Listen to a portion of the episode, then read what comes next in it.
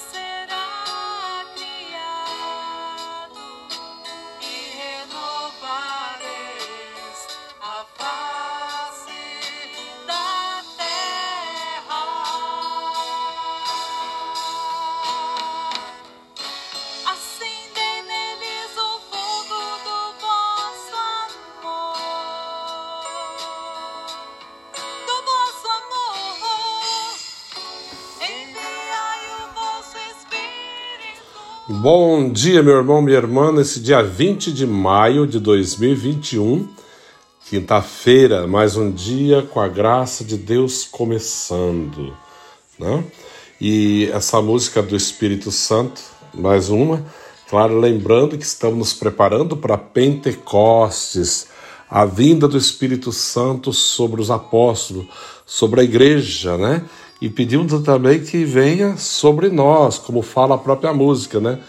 Vinde sobre nós, vinde sobre a nossa casa, a nossa família, a nossa igreja. Vinde, Espírito Santo. Devemos clamar todos os dias para que o Espírito Santo de Deus venha sobre nós com toda a força e o poder. Nesse hoje, o Evangelho praticamente é muito parecido, mas são trechos do Evangelho de João 17, né, que é a oração sacerdotal Jesus, é bem conhecido.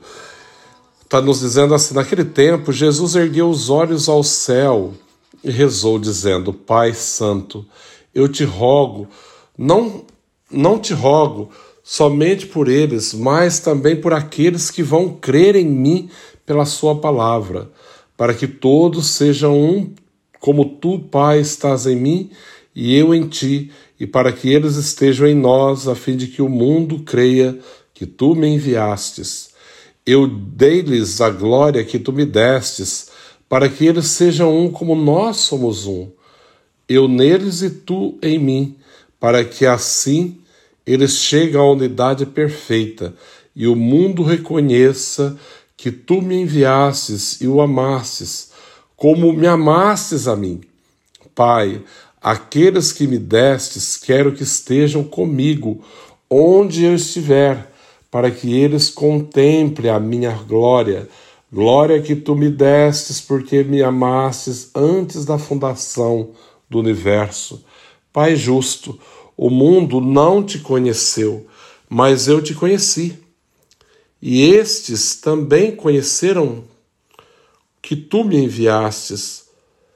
Eu lhes fiz conhecer o teu nome e o tornarei conhecido ainda mais, para que o amor com que me amastes esteja neles e eu mesmo esteja neles. Palavra da salvação. Glória a vós, Senhor. Preparando aí, né, para Pentecostes, a grande solenidade de Pentecostes. O Evangelho, mais uma vez, Jesus pedindo pelos seus, por aqueles que vão ficar no mundo, né? Ele fala: Eu vou para o Pai, então eu peço por eles que vão ficar, para que sejam guardados, para que sejam protegidos, né? Olhai por eles. E também Jesus pede hoje no Evangelho, também por aqueles que vão crer em mim pela tua palavra. Olha que bonito, né?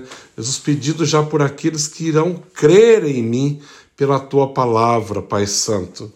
Peço que proteja, né? Que olhe, que esteja neles a tua paz E ele fala da unidade, para que todos sejam um, como tu, Pai, és um em mim e eu em ti, e para que eles estejam em nós, a fim de que o mundo creia que tu me enviastes.